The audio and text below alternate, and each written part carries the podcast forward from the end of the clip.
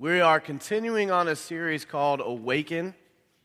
And I thought, man, that Promise Keepers trip couldn't have come at a better time because I really felt like a lot of what this calling out really was all about was waking up into the way that you've kind of gotten into the pattern of life.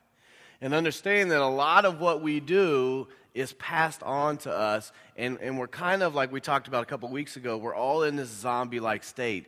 And we continue to walk in this same pattern that is passed down to us. We continue to walk in the same pattern that we see on television, must be the pattern that we go into. We continue to be in the same mode as all those around us are pressuring us and telling us that we need to be in. And, and one of the things that Christ came to do, and one of the reasons he was murdered, was because what he really stood out for was to awaken the spirit of the people and to understand what God has truly asked you to do.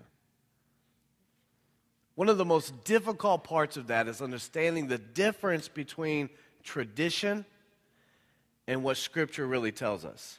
And there is a big difference. There's a lot of what we do in the church that really isn't scriptural based, it's just tradition. It's just always been that way. And so we continue to do it that way. And one of the things that Jesus came to do was to say, what you're doing is wrong. Change your pattern. And because of this, they tried to kill him. Baptism is one of those things. There's a lot of misconceptions when it comes to baptism. Now, I have to tell you that I was baptized as a young child. I was baptized. We lived in Jonesboro, Louisiana a town of how many people, Holly? It felt like our family. we had to drive. I remember this because it was so exciting. We drove 25 minutes to go to McDonald's because it was amazing. We got fries and cheeseburgers, and that didn't happen very often, so that was a pretty cool deal. But in Jonesboro, I decided that it was time to be baptized. And my dad, I still remember my dad did a baptism sermon, and I remember sitting there and I didn't hear anything except for that. You get dunked in water, and that's a pretty cool thing to do in church. So I was like, I want to do that. So I remember spending the entire week, and I remember going to my dad right after church. I said, Dad, next week I want to be baptized. And he said, You do? And I said, Yeah. And he goes, You realize that means I get to hold your head under water. now, if you don't know my dad, my dad's a lot like Gus. Well, there's sometimes he says things to you, and you're like, was he teasing? Or was he serious? That's how my dad is. And so when my dad said this to me, I remember, I, I'm telling you, this is like yesterday. I remember turning around and giggling and then thinking to myself, was he serious? and I spent the entire week tormented. Because, you know, you're too scared to go to your dad and be like, Dad, were you, are you really going to drown me? So I spent the entire week up until the moment I was going to be baptized. I remember seeing my dad's face when he, it might have been joy just because he got the, I don't know. But I remember seeing my dad's face when he baptized me, and all that anxiety went away, and, and just how cool of a moment that was. Now, it didn't really mean anything to me because I was so young. I didn't really understand there, there's still a lot of misconceptions. And some of those misconceptions are uh, like this one. The first one, you must be baptized as a child. And if you're not baptized as a child, you could go to hell. I don't know about you, but I don't serve a God that sends children to hell. This is a huge misconception, but it's, it's a big misconception in the church because it's one of the ways that traditionally we hold fear over the people so that they are submissive to the church. Does that make sense? Which is complete opposite of what God has called us to do, to be submissive to Him. We as a church like to make you submissive to us so that your money keeps come pouring in. Does that make sense? But you do not have to be baptized as a child. Nowhere in Scripture did Jesus ever tell anybody that if you're not baptized as a child, you're going to go to hell. Nowhere in Scripture did God say that if you don't do this by the age of two, you're going to go to hell. The second thing is a huge misconception is that baptism is necessary in order for you to be a member of a church. Baptism is necessary. I'm not, I'm not telling you that there aren't churches that tell you that. What I am telling you is that's not something you'll ever hear here. We do not believe that baptism is necessary for you to be a member of the church. The biggest reason for that is because we don't believe in membership in the church. That if you are saved, you are part of my family. And if you're a part of my family, you're a part of my community. And as a part of my community, you're a part of my church. It's that simple. There doesn't need to be forms and classes and everything else. The third misconception baptism is not a part of the salvation experience. This is a big one. This is a big one in the Church of God. We teach this a lot. That baptism has nothing to do with you being saved, right? Have you heard that before? That's not true. Baptism is a continued part of the salvation experience. God has called us all to be baptized. Do as my son has done was the exact command of God. And so baptism is a continuation of the salvation experience. And so we all must connect those two and understand that. That am I saying that if you don't get baptized you're not saved? That's not what I'm saying. But what I'm saying is this, it's a continuation of the process. We must all continue to move forward because I'm going to tell you what baptism is. Baptism is day one of discipleship. Baptism is day one of discipleship. And it's not good enough, and I know I've preached this a hundred times, it's not good enough for you to get saved. Now, we in the church sometimes create that as the end all. You know, we know that the angels are celebrating, and that's a huge step, but that's not the end. The next step is discipleship. It's growing in your faith. It's understanding that you've been called to do more than to just celebrate yourself. You've been called to be on a journey. Baptism is the beginning of that journey and therefore a continuation of the salvation process. Number four, I'm too old to be baptized. Right? I've been a Christian for 20 years. I don't need to be baptized. I wish I had a buzzer. The truth is this, and I've just said it we've all been called to be baptized. All of us. And finally, baptism can only happen once. Baptism can only be happen once. One of the reasons that I am so excited about our next baptism service is because I'm going to be baptized. I have not been baptized since I was a little boy in Jonesboro, Louisiana. I think I was like 10 years old. And I've never been baptized because I became a pastor. And therefore, I am the guy who baptizes. And so every year I've said to myself, I need to do this. I need to do this. But every year I've been afraid to be that guy who was the leader and needed to be baptized. Does that make sense to you? So I've never done so this year, next month, I'm going to ask my brother-in-law he doesn't even know this yet, and he may tell me no. But I'm going to ask my brother in law. That's right, yeah. Great, now I got a month to be scared. the, hey, the altars will be open. but I'm going to ask my brother in law to baptize me. That's right. Next month. Because it, it, it's important that we all understand what it means, what Scripture tells us about baptism. And so, the portion of Scripture I want to share with you today is not the typical portion of Scripture when we're talking about baptism. This is not the Scripture where Jesus is baptized, but it's Romans chapter 6. And we're going to read the whole thing, so I'm going to go kind of quick with you. Romans chapter 6, let's start in the first 14 verses. And they say this. If you don't have your Scripture, it's up here. So, what do we do? Do we keep on sinning so that God can keep on forgiving? I should hope not. If we've left the country where sin is sovereign, how can we still live in our old house there? Or didn't you realize that we packed up and left there for good? This is what happened in baptism. When we went under the water, we left the old country of sin behind. And when we came up out of the water, we entered into the new country of grace, a new life in a new land. That's what baptism into the life of Jesus means. When we are lowered into the water, it's like the burial of Jesus. When we are raised up out of the water, it's like the resurrection of Jesus. Each of us is raised into a light filled world by our Father so that we can see where we're going in, in our new grace sovereign country. Could it be any clearer? Our old way of life was nailed to the cross with Christ, a decisive end to that sin miserable life. No longer at sin's every beck and call. What we believe is this if we get included in Christ's sin conquering death, we also get included in his life saving resurrection. I want to read that to you again.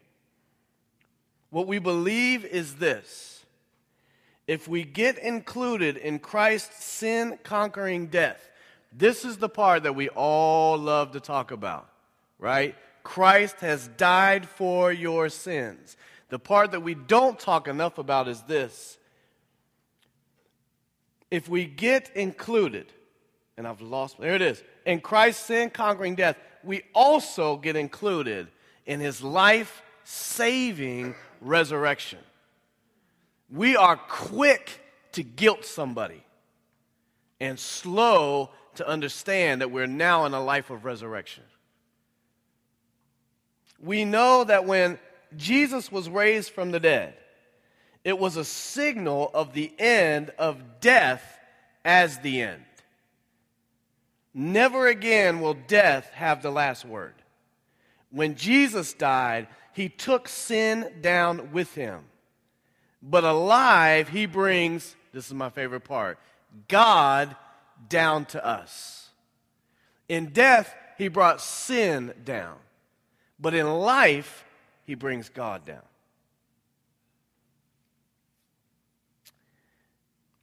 From now on, think of it this way sin speaks a dead language that means nothing to you.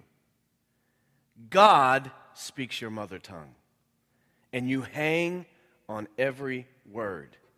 You are dead to sin and alive to God. That's what Jesus did.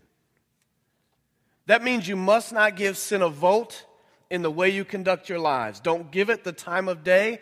Don't even run little errands that are connected with that old way of life but throw yourselves wholeheartedly and full time. Remember, you've been raised from the dead into God's way of doing things. Sin can't tell you how to live. After all, you're not living under that old tyranny any longer. You're living in the freedom of God. What is baptism? Baptism is life. Baptism is life. It's a symbolic moment when you understand that the old you that you have asked God to forgive you of, that Christ has paid the penalty for, that old you has been conquered and is defeated. Now, the problem that we run into is most of the time in our Christian lives, we don't understand that. And so we think that sin is something that is continuously in my backpack. And every time I reach for something spiritual, I pull out something sinful. And so every time that I go to that backpack and every time that I sin, it's okay because I can just stuff that back in the backpack and God will zip it closed on me again. And every now and then, I still got to reach for that backpack. That's just how my life is, right? That's just how I am. I am an imperfect being, and therefore I am a sinful person. And I will live in sin the rest of my life, but thank God for his mercy. The problem with that statement is this you don't understand resurrection. You haven't grasped life in Jesus Christ. You haven't understood Scripture when it tells you there is nothing that can defeat you. There is no weapon that the devil has that can take you down. Because when you've experienced real life, when you've really experienced the resurrection power of Jesus, what you understand is this there may be moments, but I live in a new city now. There may be times when I struggle. There may be temptations that just feel like they never leave me. There may be all these moments, but I don't live in that house anymore. Does that make sense? My sin has died with Christ. My old life has died with Christ. And what baptism starts is what we just talked about. Baptism starts discipleship. And discipleship is the beginning of a new walk. Being dead to my old, sinful, selfish self and walking in the new life. The moment when Jesus said, It's not about what you've done wrong, it's about God meeting up with you. What I love about that scripture is this it takes the power out of your hands because it's not about you. It's not about you, it's all about God. And what we've done is we've turned Christianity into all about us. It's all about us. It's about fixing my problems. It's about getting my life right. It's about making sure that I don't, you know, do all these list of things that God has commanded me not to do. It's, it's about, you know, all this stuff, you know, that's over here on the side that continuously weighs me down, this Christianity that becomes more of a burden than anything else. But it's about life. It's about God coming down to be with you. And when we grasp that, when we really understand the true meaning behind baptism, we begin to understand why it's so important that we all do it. Why it is a continuation of the salvation experience. Number two, verses 15 through 18. So, now that we understand that, since we're out from under the old tyranny, does that mean that we can live any old way that we want? Since we're free in the freedom of God, can we do anything that comes to mind? Hardly. You know well enough from your own experience that there are some acts of so called freedom that destroy freedom. Offer yourselves to sin, for instance, and it is your last free act. But offer yourselves to the ways of God, and the freedom never quits. All your lives, you've let sin tell you what to do. But thank God you've started listening to a new master, one whose commands set you free to live openly in his freedom. Life, if baptism equals life, life equals true freedom. A lie from the pit of hell is that true freedom means you can do anything you want.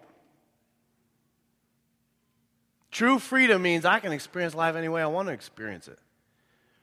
The truth is, in those moments are when you're handcuffed the most. In those moments, when you do go out and you say, I'm going to experience life every way that it is, I'm going to do all that, you all know what I'm talking about because you've all been there. In those, if you haven't been there, you'll get there. But those moments are when you feel handcuffed the most. It's in the moment that I experience the true life of Jesus Christ that I really experience what true freedom is. That's what Paul is, saying here. He's saying, listen, understand this. What the world has taught you is freedom, is really captivity. And what God has been trying to teach you all along is what Jesus is bringing to you in this new life is real freedom. It's an understanding that God has buried my sinful self, and now I can live in the strength and the knowledge of understanding where God directs me, no one can defeat me. That's life. That's real freedom. Understand that I have a strength and a power behind me in order to do what God has called me to do, to move me forward in my faith. That's real freedom. Fear can no longer conquer you. Pain can no longer conquer you.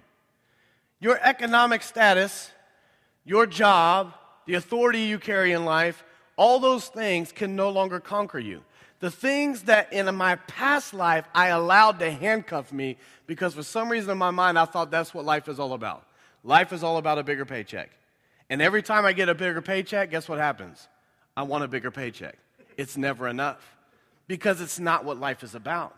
And you're handcuffed to this slavery of thinking, this mindset that tells you it's about money, it's about authority, it's about power, it's about all these things. And when you get there, you realize, I'm still not happy.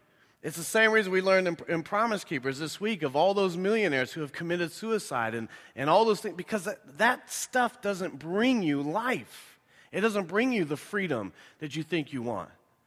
You know, I saw an interview with uh, David Copperfield, who owns, I don't know if you know this or not, but he owns islands. The dude is filthy wealthy. And so he was sitting in this chair, and it was, I believe, the bishop. Was it the bishop, Oprah? It was, not pay attention this weekend. Was it the bishop? Anyways, he's doing this interview, and in the interview, she says to him, You've got to be so happy. And he, I still remember this. He looked at his feet and he looked up to her, and with this blank face, he goes, Yeah.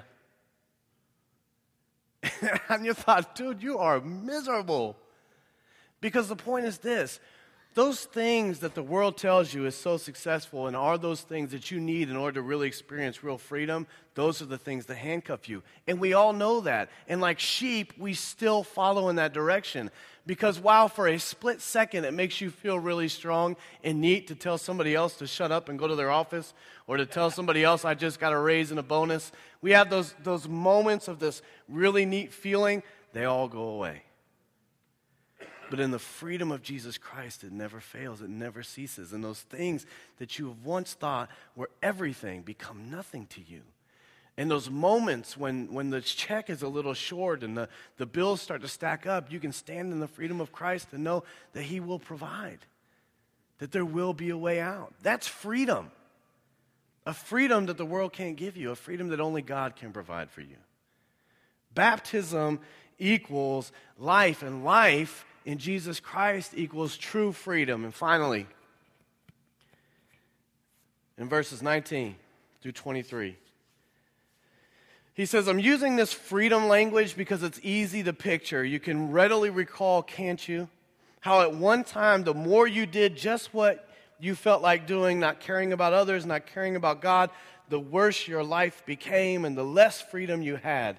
And how much different is it now as you live in God's freedom? Your lives are healed and expansive in holiness. Verse 20.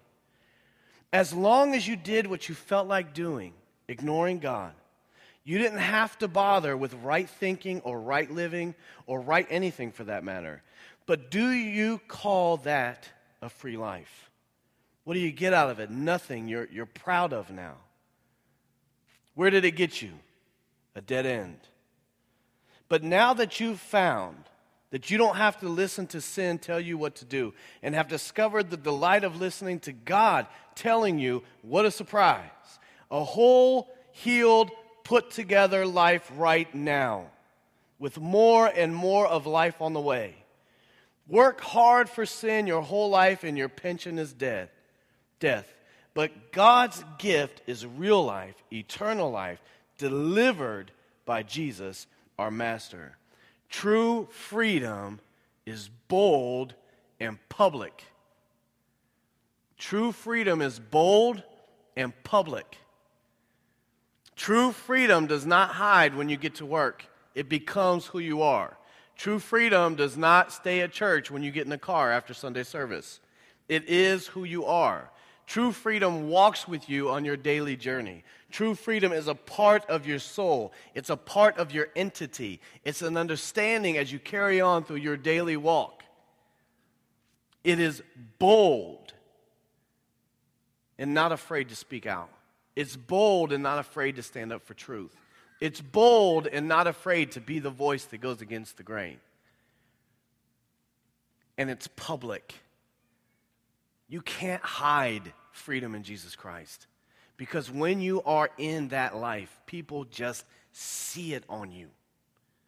You don't even have to say anything, and all of a sudden you're that guy that everybody wants to talk to. All of a sudden, you're that girl that all the women want to get knowledge from and advice from. All of a sudden, you're the one that gets attacked whenever you speak out. Because freedom is public, and there's going to be moments where you're attacked for that. There's going to be moments when the world's going to tell you to shut up, sit down, and scoot your seat under the table. We've got this. Baptism. The truth of baptism is this God has called you to be a disciple, not just forgiven. And that's not something you're going to hear everywhere. But I'm going to tell you it again. God has called you to be a disciple, not just forgiven. Forgiveness is the beginning of a life change. It's packing up my bags. Baptism is the first day of loading the U Haul and moving. So I'm going to ask you two things as we close. Josh, if you want, can you come on and play a little bit? I'm going to ask you two things as we close. The first is this.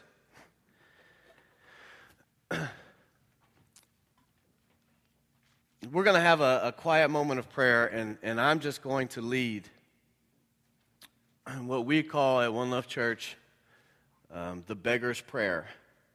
And that is this that Father, I am not where I need to be. And there is a lot in my life that I have not yet packed up and put away, or I have not yet buried. I haven't left that address yet, and I'm still living here part time. Take that away from me. So we're gonna we're gonna have that prayer together. We're gonna have that beggar's prayer together.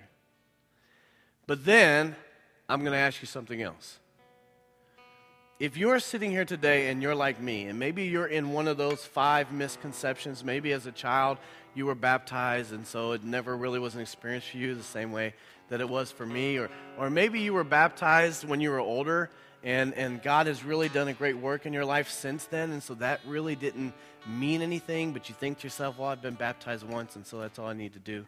I don't, I don't know your life experience, but I will tell you this if you are on a path right now and you think to yourself, I, I really need to be baptized again, I really need to begin this journey of discipleship. I really need to understand that this Christian walk is more than just getting saved, but it's a journey of where God is directing me to go. And I want to begin that walk. Then, what I want to challenge you to do is this get baptized with me. Get baptized with me. And let's begin this journey together. We're going to have a baptism service next month. We're in this little pond that I haven't even seen yet, but I hear it's nice. So if I go down and come up with leeches, you will too. really, that's not going to happen. but what I want to encourage you to do is this get baptized with me. So will you stand with me?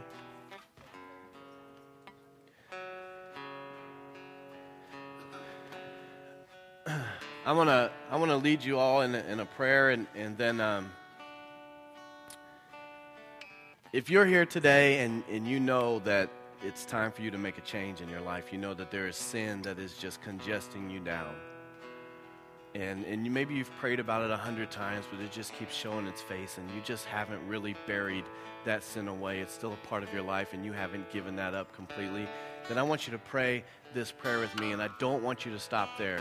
The next step for you is I want you to get one of those little white cards on your way out. You don't even have to fill it out today, but I want you to fill it out. And on the back of that card, it says that I prayed the beggar's prayer. I think on that card it says uh, the sinner's prayer. I want you to check that box and bring that back and turn that in. We're not going to hunt you down, we're not going to stalk you, but I do want to talk to you because I want you to do the next step, which to me is this in September, we start our community uh, groups again.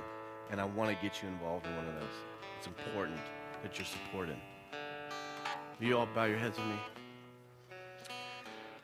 Father God, I just pray at this moment that God, all that sin in my life that has weighed me down, Father, that sin in my life that I have not given completely to you, that I have not buried with you, that Father, you would take that away from me.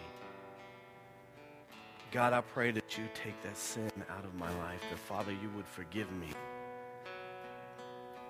Father, that you would forgive me for the idiot that I am, for the continued falling that I do.